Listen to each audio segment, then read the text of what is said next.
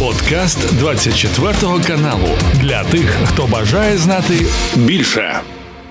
Хотілося запитати з самого початку, чи е, все життя тепер Угорщина буде блокувати євроінтеграційні проекти з Україною. Але давайте про це поговоримо все ж таки пізніше. От у мене питання таке: кінець року все одно подобається комусь чи не подобається. В Штатах дехто вже пішов на канікули. Тобто ми маємо три, як завжди, таких от е, базових базових точки. Значить, Штати, Європа і е, Російська Федерація. От на фоні цих новин, які зараз ми маємо, от е, що це нам може дати в наступному році? Як ви вважаєте? Я думаю, будуть продовжуватися ці процеси, які були запущені ще 2014 року. За великим рахунком, ми з вами живемо в ситуації, коли е, колишня імперська держава, яка втратила частину територій е, під час краху радянського союзу, намагається ці території повернути. І від політичних і економічних, е, я б сказав, інструментів такого повернення, які були е, більш активними в період 1991-2014 років, але і там було не без воєнної сили, треба сказати. Остаточно перейшла до військових інструментів вирішення питання. Це та епоха, в якій ми будемо жити у 20-30-х роках цього століття. І е, багато що з точки зору збереження державності тих територій, які її проголосили у 1991 році, буде пов'язано із їхньою власною здатністю тримати такий удар, і з їхнім усвідомленням реальності, і, звичайно, із тим, наскільки цивілізований світ з різних боків буде допомагати їм утримати цю державність. Якщо справа перейде з Європи до Центральної Азії, там вже буде відчутною роль Китайської Народної Республіки, наскільки їй важливо підтримати державність країн Центральної Азії. Поки що центр змагань буде в європейській частині колишньої імперії на південному Кавказі. Також це буде е, в центрі уваги, звичайно, Сполучених Штатів європейських країн Туреччини.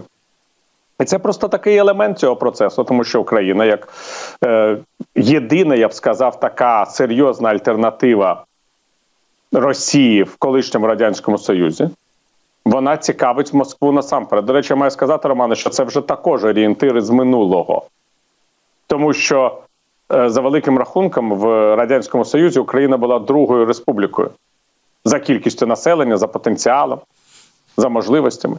Якщо подивитися на карту е, сьогодні, на ті колишні 15 республік, ми бачимо, що другою республікою колишнього радянського союзу сьогодні є не Україна, а Узбекистан. Однак Москва поки що не звертає великої уваги на те, що відбувається там. А я думаю, що скоро почне звертати набагато більш серйозно. Віталію, вчора Володимир Путін е, мріяв про те, що Україні перестануть перестануть допомагати. Мріяв про те, що закінчиться халява.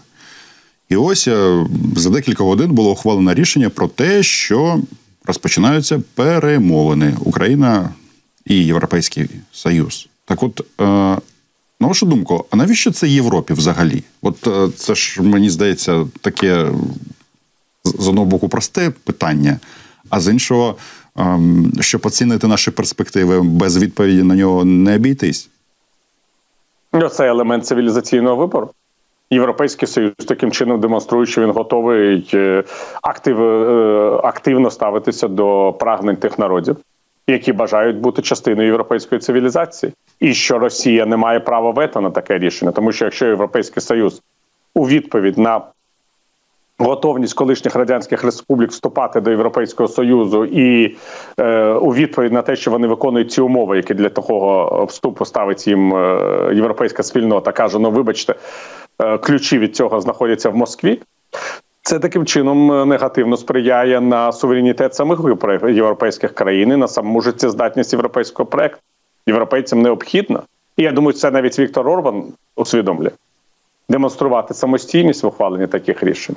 А от е, сам факт прийняття цих країн до Європейського союзу це вже проблема майбутнього. Ми не знаємо, коли це будемо, тому що ми не знаємо відповідь на найголовніше питання. Я от тільки що говорив з нашими молдавськими колегами. Я їм сказав: ви уявляєте собі не переговірний процес, тому що перемовини це стандартна річ, але ж є багато нестандартних е, питань.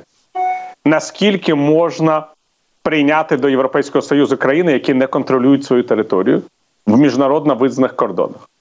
Наскільки реально вирішити це питання? Чи будуть нові підходи до України, до Республіки Молдова, до Грузії, до взаємин Сербії Косово?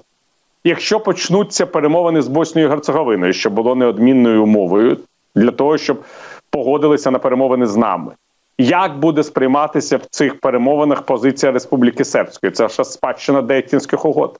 Які країни мають стати раніше членами Європейського союзу? Країни Західних Балкан чи країни колишнього радянського союзу? Якщо країни колишнього радянського союзу, як буде пояснено, що країни Західних Балкан, які вже два десятиріччя як почали свою інтеграцію, будуть знаходитися в черзі за тими, хто прийшов пізніше, все це питання. Які можуть розтягнутися у своєму рішенні на довгі непрості десятиріччя. Тому знаєте, я думаю, що від європейських політиків, від чиновників цієї генерації було потрібно найголовніше почати процес перемовин з Україною, Грузією, Молдовою, врешті-решт з країнами Західних Балкан. Питання участі цих країн у Європейському Союзі, як і питання того, що буде з їхньою територіальною цілісністю на момент цієї участі, буде ухвалювати просто нове покоління західних політик. І для нас з вами, Романе, важливо, щоб ми ще були в тому. В тій генерації журналістів, які, хоча б могли б висвітлити процес вступу України до Європейського Союзу і були б в нормальній фізичній формі, щоб на наші могили не приносили в цей момент квіти і казали: ось на сторіччя, чи там на 150-річчя пана Віталія, чи на сторіччя пана Романа, ми все ж таки стали членами Європейського Союзу. Вони цього бажали, вони про це говорили в ефірах. Ось ми їм приносимо там. Е, букет блакитних е, чи синіх там квіт, е, квіточок. Ні, я хочу не квіти, я хочу репортаж. Тобто тут ми впритул наближаємося до питання а, того, чи закінчиться таки халява, так як сказав а, Путін, і відповідно чи закінчиться а, підтримка України з боку наших партнерів. І відповідно, якщо ми. Давайте так, я ми розуміємо, що не закінчиться війна швидко, та але якщо ми вирішуємо це питання швидше ніж за 6 років, то все одно ми маємо стояти в черзі і чекати, поки решта вступить, а потім вже питання дійде до нас. Ми цього не знаємо. І знову таки, ми з вами не можемо сказати, що за 6 років вирішиться питання відновлення територіальної цілісності України. За 6 років може теоретично закінчитися війна, хоча великих передумов для цього немає. За 6 років може закінчитися гаряча фаза війни, може початися е, е, фаза позиційної війни постійної, без е, того, щоб сторони сподівалися перейти на лінію зіткнення, де яка контролюється протилежною стороною. Все це за 6 років в принципі може відбутися. Але ж я вас вам повторюю, справа не у війні. Справа у, по-перше, у політичній угоді, яка має завершити війну. А я думаю, що Російська Федерація не буде підписувати з нами жодних угод саме для того, щоб не було ніякого процесу європейської євроатлантичної інтеграції. Просто треба завжди ставити себе на місце росіян. Що треба зробити, щоб Україна вічно знаходилася в сірій зоні? Не домовлятися з нею. Це ж логічно і правильно з точки зору імперії. І друге питання територіальна цілісність. Якщо лінія зіткнення проходить не по нашому державному кордону, а по наших територіях міжнародно визнаних, чи можемо ми бути членами Євросоюзу і НАТО? Наступне питання: а якщо лінія зіткнення проходить по нашому державному кордонові, а війна все одно продовжується. З ракетними обстрілами українських територій і з постійними боєзіткненнями російських і українських військових на державному кордоні України чи може в цей момент Україна стати членом Європейського союзу чи ні? А що із Придністров'ям, яке буде продовжувати знаходитися в цей час просто в Європейському Союзі, якщо Україна і Молдова стануть членами Європейського Союзу. Я вам ще раз кажу, це питання не на 6 років, а на 26. І нам треба готуватися до довгої дистанції. Давайте я все ж таки. Задам вам питання, бо я так уявив цю картину, ці жовті голубі квіти, 150 років євроінтеграції, і чогось одразу згадав вірш Василя Семененка. Ти знаєш, що ти людина, і там є дуже круті слова про те, що треба спішити жити. І щоб спішити жити, е, треба закінчити війну, треба перемогти. І е, з одного боку є абсолютно слушний ваш прогноз, і здається, це очевидно, що росіяни не зацікавлені в мирі взагалі з нами. З іншого боку, ну, наприклад, е, Кирило Буданов, керівник нашої розвідки, говорить про те, що в Росії немає планів вести війну в 2025 році. Як ви вважаєте, це, ну як то кажуть, Чи є у вас план на війну? У нас е, за це відповідає Мар'яна Безугла, але тим не менше, чи потрібно нам е, ну, заспокоювати з одного боку себе? Ну тобто, ще рік почекати, потерпіти, і війна закінчиться? Чи все ж таки на цю ситуацію треба дивитися по-іншому? Я абсолютно допускаю, що у Росії може не бути плану війни на 2024 рік, тому що Володимир Путін сподівається досягти всіх своїх е, планів у 2024. Якщо ці плани не будуть досягнуті 2024, вони будуть реалізовуватися 2025-му і так по роках. Тому що відсутність планів на війну у 2024 році може пояснюватися тільки тим, що з точки зору Володимира Путіна у 2025 році вже не буде ніякої України, а буде союзна держава Росії, Білорусі і України, в якій половина України, схід і південний схід буде частиною Російської Федерації, а те, що залишиться маріонетковому уряду України, буде е, частиною союзної держави. Тобто буде реалізований той план, який намічався на період 22-24 е, лютого минулого року, коли почався Бліцкріг. Ми з вами розуміємо, що Володимир Путін просто бажає досягти результатів Бліцкрігу за рахунок виснаження України, і він цього не приховував під час своєї прямої лінії. Тому і Буданов має рацію, і реальність, так би мовити, має рацію. І потім виникає питання: якщо війна закінчиться у 2024 році, Е, то тоді, Романе, е, самі собі скажіть на питання, на яких позиціях закінчиться, і тоді знову віддай, дайте мені відповідь на питання, чи може стати частиною Євросоюзу країна, в якій є невирішені питання територіальної цілісності. Навіть якщо є якась політична угода про примирення з державою, яка окупує частину її території, або ми з вами вважаємо, що Росія визнає, що 2024 року всі території нею окуповані будуть звільнені Україною, і тоді не буде війни. Або ми з вами вважаємо, що Росія збирається 2024 року окупувати ще якусь частину території, і закінчити війну.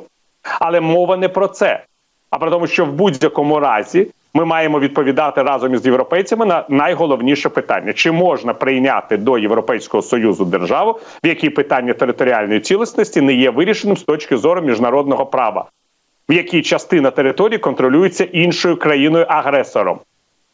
І або частина території не визнана як е, держава іншими державами Євросоюзу. От відповідь на питання. Ну насправді і до речі, це стосується України, це це стосується Молдови, це стосується Грузії, це стосується Сербії, це стосується Косово.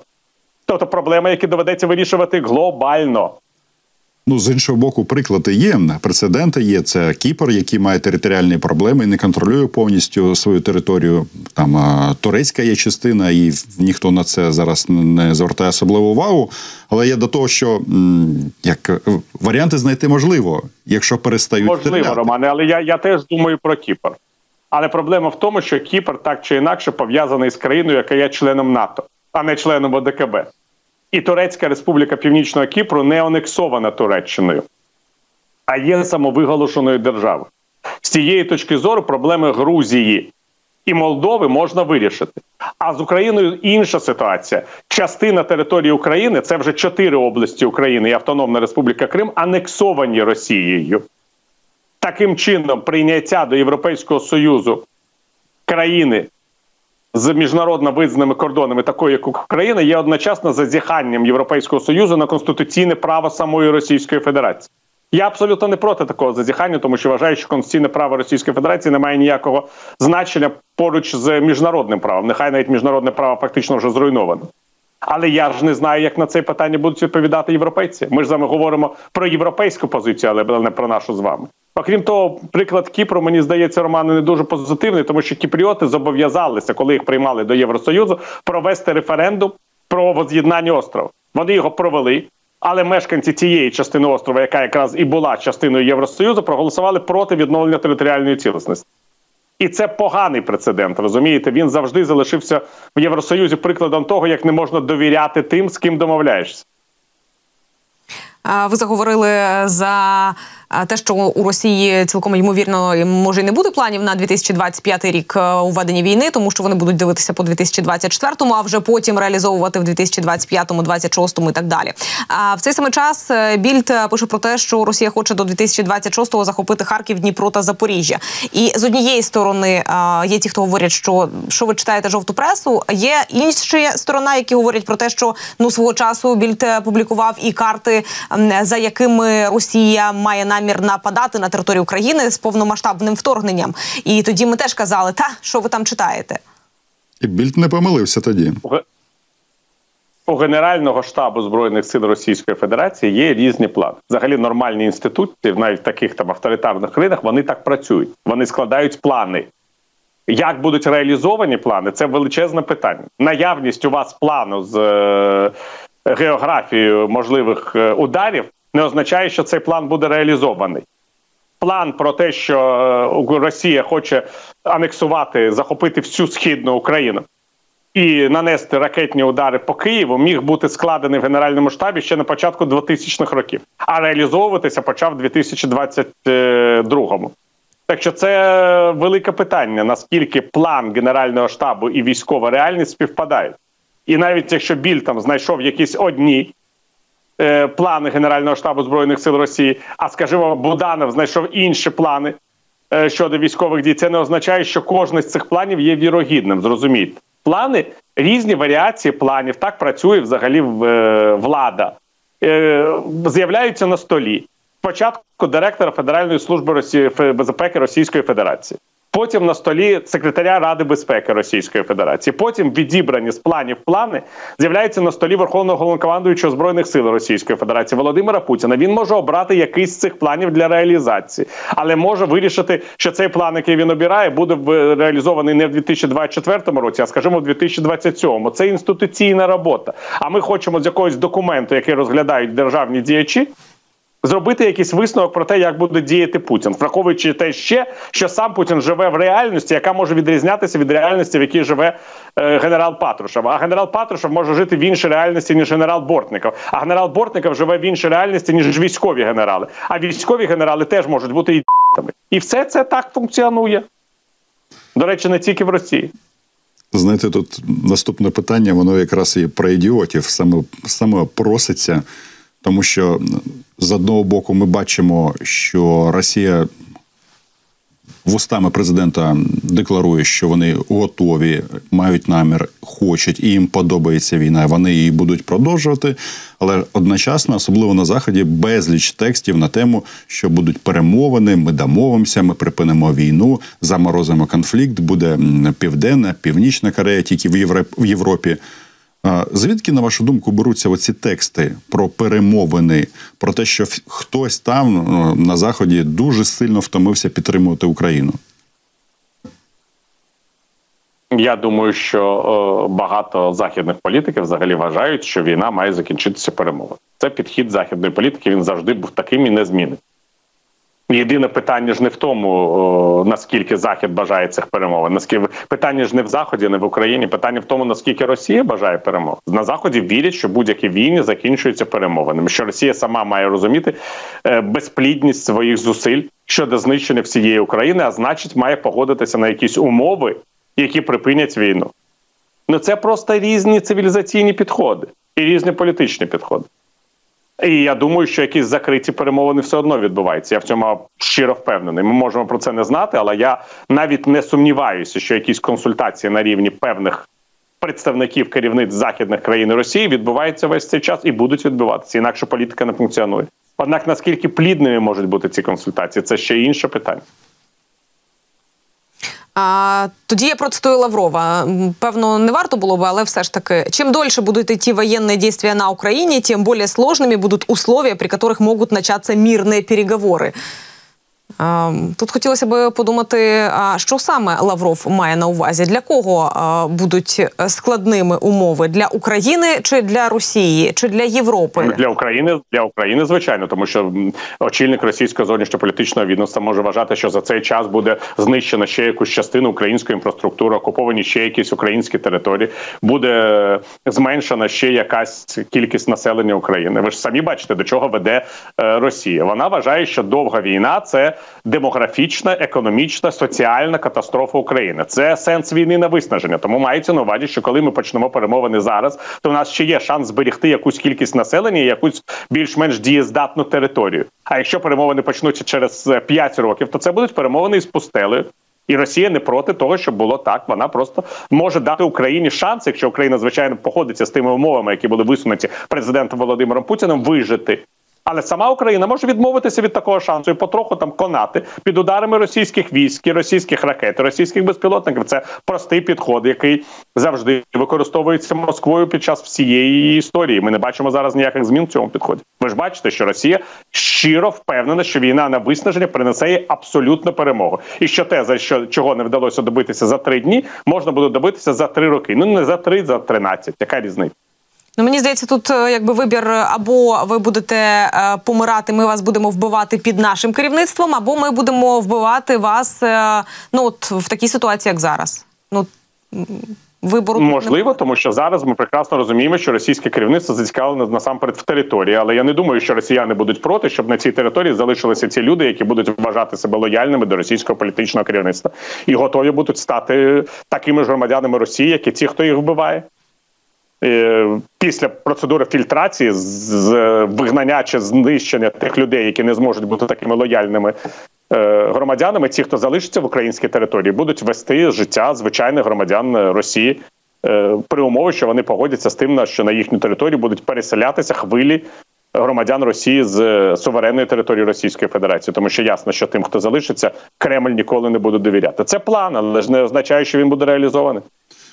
Віталію, давайте поговоримо, от що треба зробити, щоб цей план не був реалізований в життя. От е, зараз ми так е, бачимо, начебто в Сполучених Штатах такі процеси відбуваються, які можна назвати, що Америка зламалась. Так, от чи зламалась вона, чи ми можемо розраховувати на якісь рішення військово-технічного характеру, які змінюють розклад на полі бою?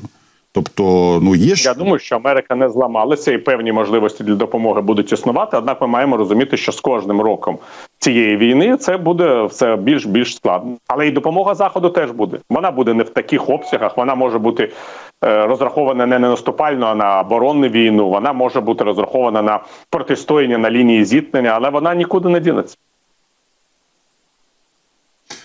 Тоді е, в такій ситуації, якщо ви кажете, що штати не зламалися, і власне, ну якщо так е, мені теж так здається, е, от ці протиріччя демократів і республіканців перед виборами, ну вони вочевидь колись закінчаться. Я просто до того, що.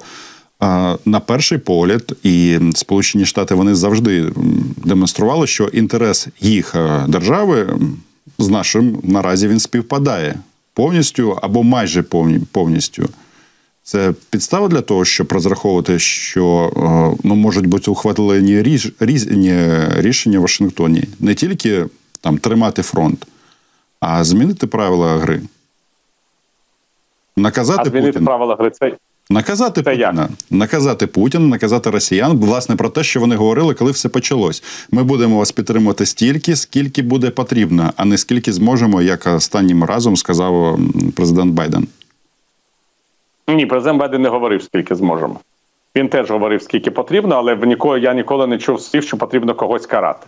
Росія Сполучені Штати завжди нам казали, що вони не будуть брати участь у прямому конфлікті з Російською Федерацією. І що війна це наша справа, допомога це їхня справа. Конфлікту між двома ядерними державами не буде. Сполучені Штати будуть готові допомагати будь-якій країні, яка опирається російській агресії, якщо ця країна готова воювати з Росією власними руками за рахунок власної армії і за рахунок власних економічних і соціальних втрат. Самі Сполучені Штати не будуть учасниками конфлікту. А це означає, що території Російської Федерації нічого не загрожує суверенні території. І тому президент Російської Федерації Володимир Путін може експериментувати з цією війною до того часу, поки не буде ухвалене рішення про можливість ядерного конфлікту.